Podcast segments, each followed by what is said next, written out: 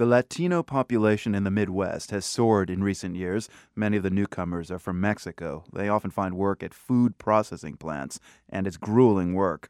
So some look to return to what they did back home in Mexico farming. But when it comes to farming here in the U.S., they bump up against cultural and language barriers.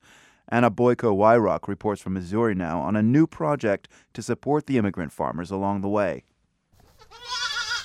Every evening after work, Antonio Barrido takes care of the kids. Barrido and his wife raise goats and cattle in southwest Missouri.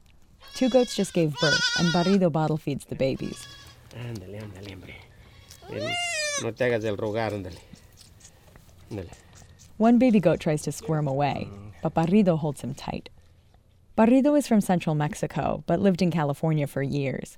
Then, a decade ago, he moved to Missouri. Y entonces vinimos de visita y mi esposa le gustó aquí porque muy tranquilo. He says No his wife liked it here. no It was calm, no no traffic, de no street gangs.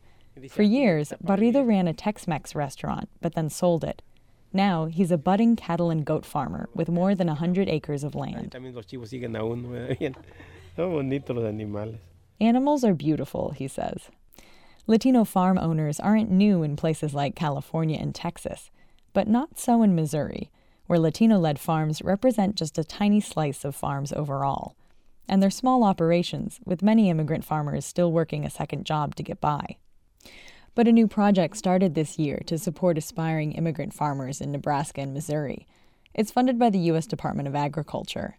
One of the project's organizers is Stephen Jeanetta with the University of Missouri Extension. You're seeing an aging population, and a lot of the younger folks in the labor market that are interested in farming tend to be folks from Latin America. So our programs really need to be designed to help them. On Saturdays at a local library, trainers coach farmers on making business plans, networking, and applying for loans. Hopes are that some farmers will become leaders and pass along what they learn.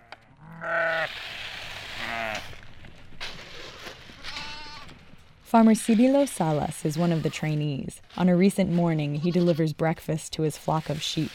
He's a natural at it, having worked farms all his life, from childhood in Mexico. But keeping livestock here is different, he says. En México no se usaba darles de comer así. Había bastante terreno. In Mexico, they just let the animals graze freely, Salas says. But here, the animals are fenced in, and Salas has to buy feed.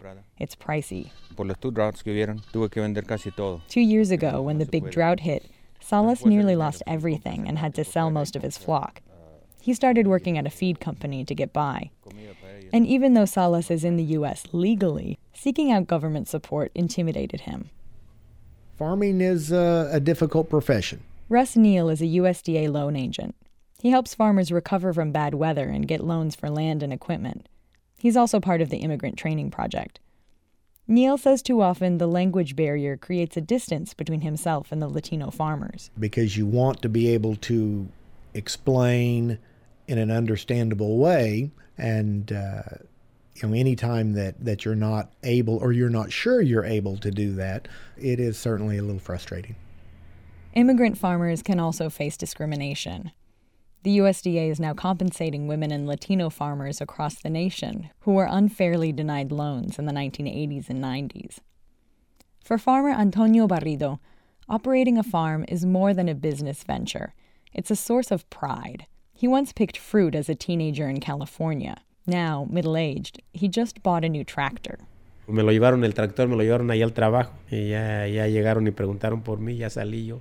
Barrido remembers when they delivered the tractor to his day job at an auto body shop. When he went out to sign for it, his boss looked at him shocked. You're the one who bought the tractor? he asked. And for farmer Cirilo Salas, he hopes to be his own boss and farm full time. Si tuviera la granja, entonces tiraba el reloj. lo primero que me deshacería del... He says he'd throw away his watch and work according to the sun. For the world, I'm Anna Boiko-Weyrauch in Barry County, Missouri. Head to Antonio Barrido's cattle and goat farm. Anna sent us pictures from Missouri. They're at theworld.org.